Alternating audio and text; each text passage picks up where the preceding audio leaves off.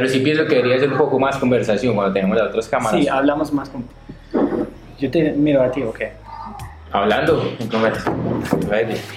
Buenos días, buenos días, buenos días, cripto parceros. Estamos aquí en Medellín, Colombia, y hoy es un día memorable. ¿Por qué? Porque hoy es el primer día que lanzamos el podcast de la conexión de Juan y de mí. ¿Y por qué hacemos eso? Porque queremos compartir un poco nuestra experiencia, nuestro conocimiento y, y no sé, solo compartir un poco de lo que estamos viviendo. Y espero que ustedes pueden sacar un poco de valor de eso. Y bueno, Juan y yo nos conocíamos hace como dos años en China, yo soy de Alemania, él es colombiano, y en, esas, en esa episodio, episodio, Episodio o en ese Episodio. suceso. sí, vamos a, no, en esa serie del En podcast este episodio. episodio. Vamos a cantarles un poco de, de nosotros, quiénes somos. Y bueno, Juan, por favor, cuéntanos, ¿qué hace un colombiano en China? ¿Cómo terminas de- terminaste en China? Bueno, Michael, muchas gracias por la introducción. La verdad es que uno queremos ayudar, a- obviamente, a todas las personas que quieran entrar a conocer un poco sobre todo este tema que hacemos. Un poco raro que Michael y yo estemos ahora de socios trabajando, colombiano y un alemán de la Acá, nada. En una casa de Pablo Escobar, acá en. Sí, en la munción. Sí, bueno, Pero bueno, eh, volviendo al tema, eh, terminé en China simplemente porque trabajo con comercio internacional y tenemos una empresa importadora aquí en Colombia. Entonces, eh, la razón es el trading. Inicialmente estuve allá por ese tema y te amañaste. y me gustó, sí, me gustó China y estuve, me gustó tanto que estuve siete años. Wow, mucho tiempo. Sí, al cambio aquí tengo a mi amigo Michael que también llegó por casualidad. De pronto querás decirlo como... Sí, bueno, yo solo estuve en China por un año, pero vine por la razón de estudiar el idioma, porque yo estudié el, mandarín en Alemania, en una universidad allá. Y no, siempre me gustó, bueno, yo entré en la industria de blockchain a los inicios de 2017, antes de la gran ¿cómo dice? Burbuja. Burbuja, o bueno, exactamente Gran Rally. rally, sí, de la subida del precio. Yo entré, o sea, empecé a estudiar la tecnología de qué trata todo eso cuando un Bitcoin era como 600 dólares, pero para mí era todo como, no, no lo entendía y no sabía qué, qué- de qué trata y que, no sé, cómo puede tener algo, un valor que ni siquiera es como físico, que es 100% virtual. Sí. Y no, me, no, no lo entendía, pero empecé a leer más, miré muchos vide- videos en YouTube y hablé con mucha gente. Y de repente pe- empecé a ir a eventos. Y eso me gustó mucho porque es algo físico que tú puedes conectarte con gente. ¿En Alemania o en China en primero? Alemania y también en Austria porque hay una es todo muy cerca por eso está como todo. Y yo vivo en las esquinas del sur de Alemania entonces Ok. Suiza Austria es todo cerca pero fue verdaderamente en China cuando me mudé el inicio de 2018 que yo, bueno, en ese tiempo ya tenía mi historia personal de invertir, de ganar mucho dinero, perder mucho dinero y estudiar muy bien la tecnología, pero fue en China que verdaderamente empecé a involucrarme en, el, en, la, en la escena de, de los eventos. Bueno, y esa primera, esa primera, digamos, involucrada o primera compra del Bitcoin, ¿lo hiciste rápidamente o esperaste un tiempo? y No, yo tenía todo mi, todo mi dinero, mis ahorros en, en eh, acciones antes, en acciones alemanas, como muy conservativo. mm, y no, no me atre- atrevía a invertir eso en algo tan volátil. Entonces yo, y también, no sé, yo quería entender primero de qué trata todo eso antes de invertir dinero. Investigar un poco más. Sí, y me tomó como 6 a 8 meses que sí, estudié o sea, te compraste el top. no, eso no. ¿Cómo dije? Empe- empecé en enero y metí la- el, el primer dinero en, en- en agosto, en agosto. Y no sé por qué, pero mi primera moneda era XRP Ripple porque no sé, en ese tiempo no sabía mucho de trading, o sea, casi nada, pero Y tampoco. Hoy todavía no sé. pero- Pero bueno, sí. Entonces primero compraste Ripple. Sí. Y no, fue- me fue muy bien. Sí, o sea, para esa época sí. sí, sí. y compré a Cardano también súper temprano, justamente después del ICO. Y O sea, no. nunca compraste Bitcoin antes, compraste... No, yo, bueno, yo tenía esa filosofía de comprar los altcoins para hacer más ganancias, obviamente, sin saber el impacto que puede tener en 5 o 10 años. O porque al final del día, si inviertes en un altcoin, es que en la mayoría de los casos inviertes en un startup que no tiene ninguna experiencia, que no tiene ningún producto, que no tiene nada. Eso se El llama Bitcoin- apostar. Sí, y el Bitcoin es un sistema que ya existe como 10 años, pero ese tiempo no sabía nada de eso. Por eso quería ir a eventos, conocer gente de mi edad, de mi motivación. Yo soy una persona muy apasionada, yo soy muy entusi ¿cómo se dice? Entusi- Entusiasta. entusiasta. Me gusta mucho, eh, soy muy curioso a muchas cosas.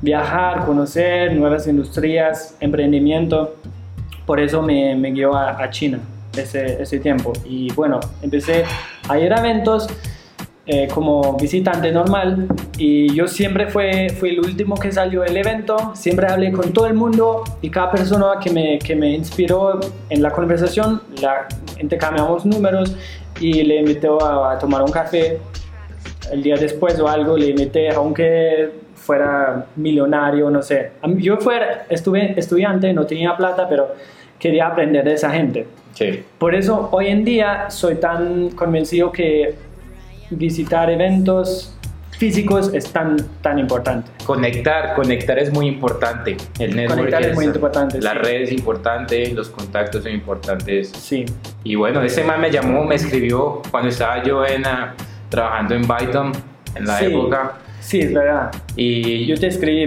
estábamos en, yo estaba en Hangzhou y por, no me acuerdo cómo fue, creo que estuvimos en un mismo grupo mm, de, de creo que él- blockchain. tú estabas en un grupo de blockchain de cripto y yo te escribí porque, no sé, es- escribí mucha gente ese tiempo. Mm. Y, Y como tenías la bandera colombiana o algo, me, me interesó. Y nada, yo te escribí, tú estabas en Hangzhou, en otra ciudad, como tres horas de donde vi- viví yo. Tampoco tan lejos. En como una hora y pedacito. Sí, bueno, una hora. No, no cabes el video. Pero bueno, ¿y qué pasó? No sé, él me dijo que, ah, no, estoy en otra ciudad y bueno, si paso por Shanghai te aviso. Estaban lanzando Crypto Mondays, creo. Porque Eh, yo también estaba lan- lanzando Crypto Mondays, que Ajá. es una plataforma de esa- exactamente eso, de conectar gente. Pues yo an- cambié los, los papeles de um, ser visitante de un evento en ser organizador del evento. Sí. Y creamos algo que se llama Crypto Mondays Shanghai, que es la comunidad ahora más grande de cripto en blockchain en China.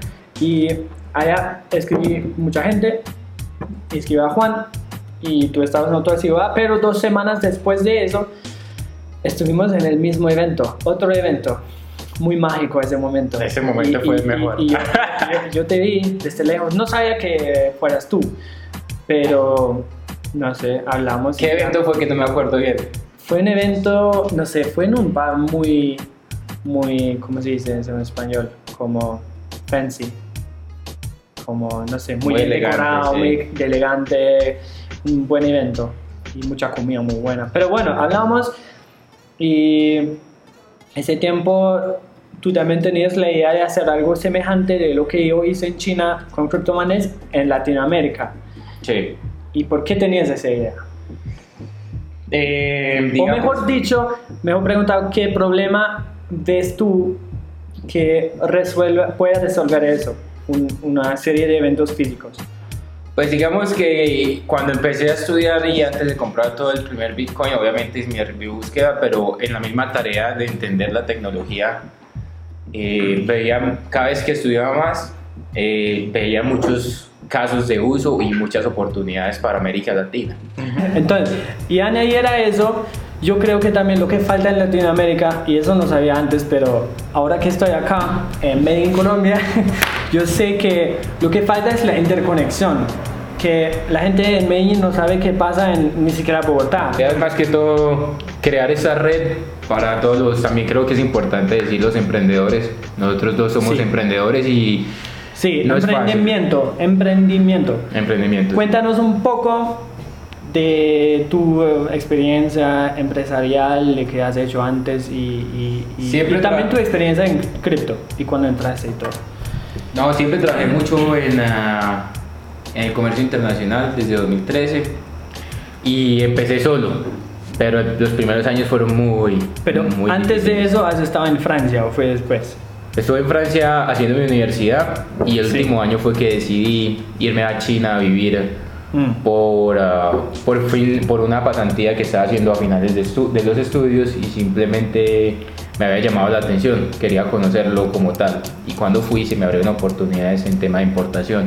Pero era, no lo había, nunca lo traté muy, Serio. muy serio o creí que, o sea, o nunca me motivé lo suficiente hasta hace eh, tres años, por decirlo así, que me motivé en sacarlo seriamente porque al principio no sabía nada, no tenía ni idea. Sí. O sea, no sabía cómo vender, no sabía cómo Sí. hacer marketing, no sabía absolutamente nada y yo creía que todo llegaba fácil. Por eso también me parece importante que la gente reciba todas estas herramientas para poder... Creo que cada emprendedor es en- tiene que pasar por este, este fase que es el inicio, que tú no sabes ni siquiera qué haces. Y no sabes cómo resolverlo. Y tú solo tienes como una idea, una idea muy lejos, pero no sabes dónde empezar para, para subir esa montaña gigante. Pero yo también, cuando yo empecé al inicio, en 2016, de tentar de como ganar dinero por mi misma cuenta, por mi mismo compañía, también en el internet, porque a mí siempre me fascinó la independencia, de Ujú. poder viajar, trabajar al mismo tiempo en toda parte del mundo, a cualquier hora, sin tener una oficina física. Eso siempre quería, pero me tomó también un, más que un año para... Pero eso también es importante decir que es posible, pero se necesita mucha disciplina. Disciplina y también, como se dice, endurance, para no parar. Yo No diría parar que de- fuerza mental y perseverancia, Sí, porque de la experiencia a veces como es, yo voy a decirlo así, como es mucha, mucha mierda en muchos nos y hay que aprender a aceptar también que los Sí. no hacen parte del proceso. sí. La parte clave es, en vez de ver fallo como algo negativo, Ujú. fallar, lo ves como algo que te... O sea, cada fallo te lleva más cerca a, tu, a un éxito. Creo que en general hay una estadística que si fallas siete veces, viene un éxito. Y entonces deberíamos, o sea, eso aprendí yo también de manera dura, pero lo aprendí y hoy estoy súper gracioso por cada error, que cada fallo que, que viene en mi camino. Cada Yo- error es una oportunidad para crecer. Exactamente. En vez de verlo como algo negativo, como realmente fallar, lo ves como una oportunidad, como crecer, como ganar experiencia, ganar conocimiento también. Porque si tú haces algo falso, tú sabes cómo no hacerlo en el futuro, ¿cierto? Entonces tú eres como mejor en tomar decisiones más rápidas y, y mejores. Eso es lo que llaman el efecto Mario Bros. El Puede efecto- ser, sí. El efecto Mario Bros es Acá estoy sentado con el creador de Wikipedia. de Wikipedia, papá, papi, Wikipedia no, Munexión. Conexión. Entonces, cripto. Hablamos de cripto, que ese canal trata de cripto. Sí. Y bueno, cuéntanos por qué te metiste en esa industria tan volátil de comercios internacionales, que es algo físico, algo como una industria establecida. ¿Por qué cripto? Pues, Cripto porque siempre me gustó un poco todo lo que tenía que ver con, ah, digamos, eh, como con el futuro, así. sí. Y como manejaba divisas, estaba haciendo trader de divisas porque estaba con comercio internacional, veía mucho eso, lo que era el yuan dólar, yuan euro, y hacía algunos trades. Y casualmente, Y eso en cambio fue. eso fue desde el 2014 al 2016. Ok. Eh, tú mismo. Sí, yo mismo, pues había tomado unos En la habitación será con el oscuro. Ah, sí. De compra-venta. No, no lo hacía tan de seguido, pero habían algunas oportunidades claras Sí. en la época. Entonces, pero bueno, conocí Bitcoin, lo vi por eToro en, una, en la plataforma Ajá. como tal. Gracias, el toro. eToro, yo no. Muchas gracias. Eh, Tenemos que ganarlas como sponsor en el futuro. eToro, this gonna moon. pero no, volviendo al tema, lo vi Y me acordé que yo en el 2013 había visto, 2014, perdón, había visto un documental que se llamaba eh, The Rise and Rise of Bitcoin. No sé, yeah, sí. Lo había visto. Yo lo busqué hace dos días en Netflix, pero ya no lo encuentro, no sé. Ah, de pronto lo sacaron, pero lo puedes encontrar igual ahí eh, como tal. Pero me acordé de ese documental y me acordé que en el 2014 había dicho a mí mismo, me había dicho, bueno, fue un buen experimento y lo dejé de lado. Sí. Entonces me dolió. Me dolió, me dolió porque después lo vi, después lo, vi bien y es, creo que en ese año ya estaba mucho más maduro y quería hacer, empezar a hacer algunas inversiones más serias. Sí. Y vi la oportunidad de entrar en Bitcoin y dije, bueno, no lo compré una, leí. Antes de comprar el primer Bitcoin con mi, con mi exnovia, novia en este momento, eh, compramos eh, el, primer Bitcoin, el primer Bitcoin que compramos lo compramos en marzo de 2017. Pero fue una aventura.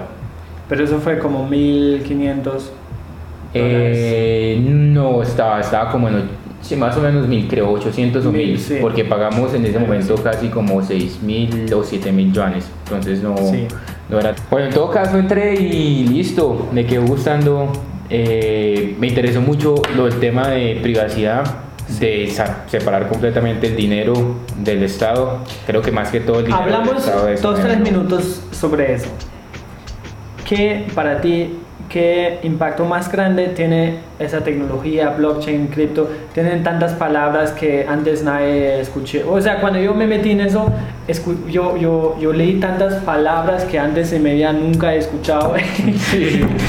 Pero cuando empecé a, por ejemplo, estudiar el, el, sistema financiero como lo tenemos hoy, con bancos centralizados, gobiernos, instituciones, yo empecé a notar que es un poco, poco injusto y que quizás podíamos tener un mundo un poco mejor si teníamos un, un sistema financiero diferente. Eso fue, por ejemplo, que, que me atrajo a mí la atención. ¿Qué, fue eso para, Sí, algo muy parecido en el sistema de...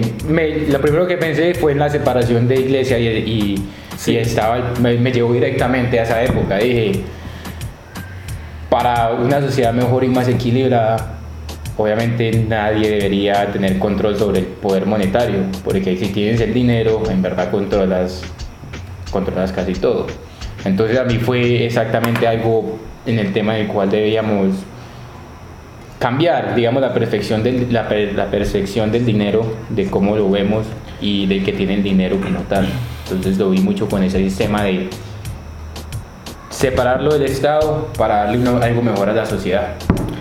Lo interesante creo que es hoy en día mucha gente, muchos expertos, muchos economistas dicen que el Bitcoin jamás va a funcionar porque mira el, el dólar, el, el euro son monedas tan establecidas y la infraestructura es súper es, grande, hay mucho dinero en esas, en esas monedas, entonces y también de manera ideológica es como muy, muy improbable y muy duro, o como se dice, hard, muy, muy difícil, mejor dicho, muy, muy difícil separar eso y crear una nueva sistema monetaria. Pero como tú ahora dijiste, hace no sé cuántos cientos de años, el dinero y la impresión del dinero era conectado con la iglesia. Imagínense, hoy en día nadie se puede imaginar eso. Antes, en, hasta 1971, el dólar era respaldado por el, el oro físico. Sí. En esa época nadie nunca hubiera pensado, o sea, imagínate en los 1800, ¿cómo 1800, los años de 1800, eh, Nadie se hubiera imaginado que tenemos un dinero que solo vale el valor del papel, o sea, nada, o sea, que no está respaldada por nada, que, o sea... Lo que pasa es que se convirtió en una herramienta eh, muy utilizada, entonces todo el mundo... El punto que quiero expresar es que las el mundo es muy dinámico y siempre se cambia y siempre hay una innovación, algo nuevo, siempre está, está mejorando, cambiando, mejor dicho, cambiando. Entonces, por toda esa gente que crean que, o, si le dicen que, ah, no, el Bitcoin no va a funcionar porque es muy pequeño, no hay infraestructura, sí, hace 100 años tampoco hubo dinero sin respalda- eh, ser respaldado por oro, por ejemplo. O sea, igual que Siempre está... muy parecido a las tarjetas de crédito o tarjetas Sí. como tal. Al principio creo que la primera fue en 1930 y algo y cuando se volvieron en verdad ya más utilizadas creo que fue a partir de los 50 o algo así, como casi 20 años después. Sí. Entonces, y, y- y una analogía muy interesante es, creo que es el li- libro de um, Antonopoulos, que él dijo que el Bitcoin y el, establecimiento de criptomonedas como eh, medio de intercambio es como la innovación de, de los carros. Antes Sí. tenían caballos y, ¿cómo se dice en español? Caballos que, que se llevaron la gente en Carro- carruajes. carros. Sí, y no, en, en el, en el césped, no sé, en, en caminos así. Y un día alguien inventó el carro, pero el carro existió ya, ya estaba listo, pero que no, no tenían, no tenían em, a- avenidas, Infraestructura, no tenían ca- tenían, eh, carreteras para eso. estaciones, no tenían parque de aéreos, no tenían nada de eso. y ahora toda la infraestructura está construida para automóviles. Exactamente. Pues primero viene la innovación, después la infraestructura. Y eso lo estamos viendo en el Bitcoin ahora. Y nada, eso no. Y la verdad que nos quedan muchas cosas por explorar. Nos quedan muchas cosas que queremos seguir hablando. Sí, para tal. nosotros es muy importante que, eh, no sé, solo compartimos un poco la experiencia, lo que vamos, eh, vemos pasando acá en Latinoamérica, porque hay muchas cosas que hemos vivido en los últimos ocho meses, desde que también eh, nosotros vivimos acá en Medellín. Y nada, eh, en los próximos semanas y meses vamos a contarles más sobre eso. Vamos a tener como entrevistas muy interesantes con los con los um, emprendedores, gente claves, instituciones, representantes de, sé, quizás gobe- gobernales de acá de Latinoamérica que van a compartir un poco más de, de una lengua muy simple, en palabras muy simples, para que todos podamos entender de qué trata y nos van a compartir sus opiniones Exacto. y Y nada, la verdad es Nada, para que lo pues. aprovechen. Eh, La idea es Sí, aprovechar lo el conocimiento gratis y como Sí. se dice, let's moon Les Moon, a por la luna. a por la Sí, luna. bueno, parceros. Próxima. parceros. Vamos pues, ok. Todo bien, Vamos pues. luna, ¿qué?